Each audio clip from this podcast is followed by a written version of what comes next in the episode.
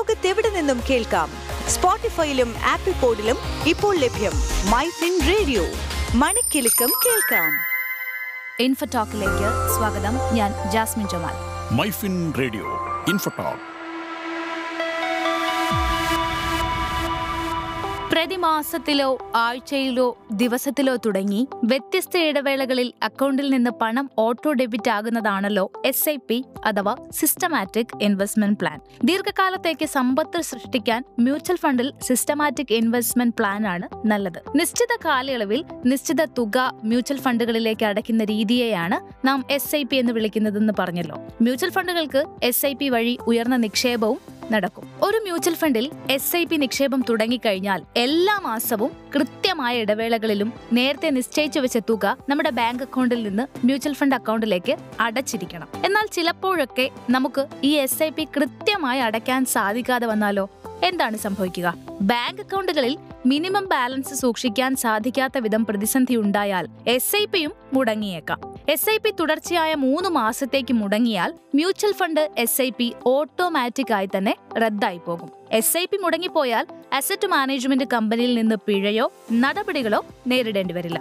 പക്ഷേ S I P മുടങ്ങിയാൽ bank ചിലപ്പോൾ ചെറിയ പിഴത്തുക ഈടാക്കിയേക്കാം. അതുകൊണ്ട് തുടർച്ചയായി എസ് ഐ പി മുടങ്ങുന്ന സാഹചര്യം കഴിവതും ഒഴിവാക്കുന്നതാണ് നല്ലത്. ആർ ഡിയിലും ഇതാണ് അവസ്ഥ. പക്ഷെ ചിട്ടികളുടെ കാര്യമെടുത്താൽ ചിട്ടിയിൽ മാസ അടവ് മുടങ്ങിക്കഴിഞ്ഞാൽ പിഴയ്ക്കൊപ്പം നിക്ഷേപത്തിലെ ലാഭവിഹിതത്തെയും അത് ബാധിക്കും. ഇതിനാൽ ചിട്ടി ആരംഭിക്കുന്ന ഒരാൾ മാസത്തിൽ അടയ്ക്കാൻ സാധിക്കുന്ന തുകയ്ക്ക് മാത്രം ചിട്ടിയിൽ ചേരുക. ചിട്ടിയിൽ തുടക്കത്തിൽ കുറഞ്ഞ തുക അടച്ചാൽ മതിയെങ്കിലും പിന്നീട് തവണ സംഖ്യ ഉയരും. ഇക്കാര്യങ്ങൾ ശ്രദ്ധിച്ചു വേണം ചിട്ടി പോലുള്ളവ തിരഞ്ഞെടുക്കാൻ. ഇനി എസ് ഐ പിയുടെ കാര്യത്തിലേക്ക് വരികയാണെങ്കിൽ ദീർഘകാലത്തിലേക്കോ ഹ്രസ്വകാലത്തിലേക്കോ ഉള്ള സാമ്പത്തിക ആവശ്യങ്ങൾ നിറവേറ്റാനാണ് മ്യൂച്വൽ ഫണ്ട് നിക്ഷേപങ്ങൾ നമ്മൾ ആരംഭിക്കുന്നത്. പലതുള്ളി പെരുവെള്ളം എന്നത് തന്നെയാണ് യാഥാർത്ഥ്യം. ചെറു തവണകളായി നടത്തുന്ന നിക്ഷേപങ്ങളാണ് ഭാവിയിൽ വലിയ വരുമാനമായി കയ്യിലെത്തുക. സാധാരണക്കാരെ സംബന്ധിച്ച് ഒന്നിച്ച് വലിയൊരു തുക സ്ഥിര നിക്ഷേപം ഇടാനോ മറ്റ് നിക്ഷേപങ്ങളിലേക്ക് ഉപയോഗിക്കാനോ സാധിക്കണമെന്നില്ല. മാസത്തിൽ മിച്ചം പിടിക്കുന്ന തുകയുടെ നിക്ഷേപശീലം വളർത്താനും നല്ലൊരു തുക സമ്പാദിക്കാനും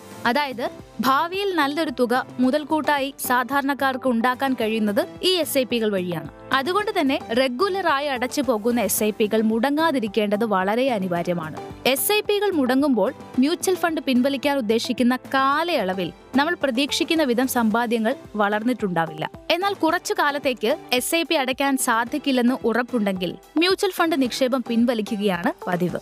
എന്നാൽ അങ്ങനെ ചെയ്യുന്നതിന് പകരം എസ് ഐ പി സ്റ്റോപ്പ് ചെയ്യാനോ പോസ് ചെയ്യാനോ അപേക്ഷ നൽകുകയാണ് നല്ലത്. ഇത്തരത്തിൽ താൽക്കാലികമായി മാത്രം എസ് ഐ പി നിർത്തിവെക്കുന്നതിലൂടെ ഭാവിയിൽ വീണ്ടും അതേ പദ്ധതിയിൽ നിക്ഷേപം തുടരാനും നേട്ടം കൈവരിക്കാനും സാധിക്കും. മുപ്പത് ദിവസം മുൻപ് തന്നെ എസ് ഐ പി സ്റ്റോപ്പ് ചെയ്യാനുള്ള അപേക്ഷ നൽകാവുന്നതാണ്. ഇതിനൊന്നും ബാങ്കോ എ എം സിയോ ഒരു വിധത്തിലുള്ള ചാർജുകളും ഈടാക്കുന്നില്ല. ഫണ്ട് ഹൗസുമായോ ഏജന്റുമായോ നേരിട്ടോ അല്ലെങ്കിൽ കമ്പനികളുടെ വെബ്സൈറ്റ് വഴിയോ എസ് ഐ പി താൽക്കാലികമായി നിർത്തിവെക്കാൻ അപേക്ഷിക്കാവുന്നതാണ്. നിലവിൽ മ്യൂച്വൽ ഫണ്ട് വിപണിയിൽ ഏറ്റവും വിശ്വസനീയമായ നിക്ഷേപ ഓപ്ഷൻ കൂടിയാണ് എസ് ഐ പി മ്യൂച്വൽ ഫണ്ടിൽ നിക്ഷേപിക്കാൻ രണ്ട് വിധത്തിലാണ് സാധിക്കുക. ലംസം നിക്ഷേപവും എസ് ഐ പി നിക്ഷേപവും. ലംസം നിക്ഷേപങ്ങൾ പേര് സൂചിപ്പിക്കും പോലെ തന്നെ ഉദ്ദേശിക്കുന്ന തുക ഒരൊറ്റ തവണ പൂർണമായും നിക്ഷേപിക്കുന്നു. അതായത് ഒരു വലിയ തുക. എന്നാൽ എസ് ഐ പികൾ മാസാമാസമോ മൂന്ന് മാസം കൂടുമ്പോഴോ എല്ലാ ദിവസവുമോ അങ്ങനെ നേരത്തെ നിശ്ചയിച്ച സമയ ഇടവേളകളിൽ ഒരു ചെറിയ തുക കൃത്യമായി അടച്ചു പോകുന്ന രീതിയാണ്.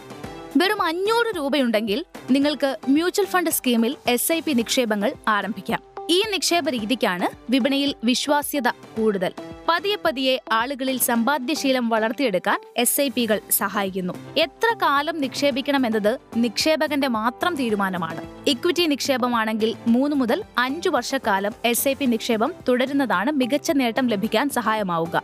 റിട്ടയർമെന്റ് വീട് വാങ്ങൽ പോലുള്ള നിക്ഷേപകന്റെ ആവശ്യാനുസരണം നിക്ഷേപം തുടരാം. ചില ഫണ്ടുകൾക്ക് ലോക്ക് ഇൻ പീരീഡ് ഉണ്ടാകും. അതായത് നിശ്ചിത കാലത്തിന് ശേഷം മാത്രമേ ഇത്തരത്തിലുള്ള ഫണ്ടിൽ നിന്ന് നിക്ഷേപം പിൻവലിക്കാൻ സാധിക്കുകയുള്ളൂ. സാധാരണഗതിയിൽ അസറ്റ് മാനേജ്മെന്റ് കമ്പനികൾ മാസത്തിലെ ഒന്നാം തീയതിക്കും ഇരുപത്തിയെട്ടാം തീയതിക്കും ഇടയിലുള്ള ദിവസം എസ് ഐ പി നിക്ഷേപത്തിനായി തിരഞ്ഞെടുക്കാൻ അനുവദിക്കും. മാസത്തിൽ ശമ്പള തീയതിയോട് അടുപ്പിച്ച ദിവസങ്ങളിൽ പണത്തിന്റെ ലഭ്യതയുള്ളതിനാൽ മാസത്തിന്റെ ആദ്യ ദിവസങ്ങളിലായിരിക്കും മിക്കവരുടെയും എസ് ഐ പി തീയതി. ഫ്യൂച്ചർ ഓപ്ഷൻ കരാർ അവസാനിക്കുന്നത് മാസത്തിലെ അവസാന തീയതികളിലായതിനാൽ വിപണിയിലെ ചാഞ്ചാട്ടം പ്രതീക്ഷിച്ച് മാസ അവസാനം തെരഞ്ഞെടുക്കുന്നവരും ഉണ്ട്. എസ് ഐ പിയെ സംബന്ധിച്ചിടത്തോളം തീയതികളിൽ ശ്രദ്ധ കേന്ദ്രീകരിക്കുന്നതിന് പകരം നിക്ഷേപ വിഹിതത്തിൽ ശ്രദ്ധിച്ചാൽ നേട്ടമുണ്ടാക്കാനാകുമെന്നതിൽ യാതൊരു സംശയവുമില്ല. ഇതിനൊപ്പം തന്നെ മാസത്തിൽ പണ ലഭ്യതയുള്ള തീയതികളിൽ എസ് ഐ പി തീയതി തിരഞ്ഞെടുക്കുന്നതായിരിക്കും കുറച്ചുകൂടി ഉചിതം. ഇൻഫോടോക്ക് ലോകത്തെവിടെ നിന്നും കേൾക്കാം. സ്പോട്ടിഫൈയിലും ആപ്പിൾ പോഡിലും ഇപ്പോൾ ലഭ്യം മൈ ഫിൻ റേഡിയോ മണിക്കെലക്കം കേൾക്കാം.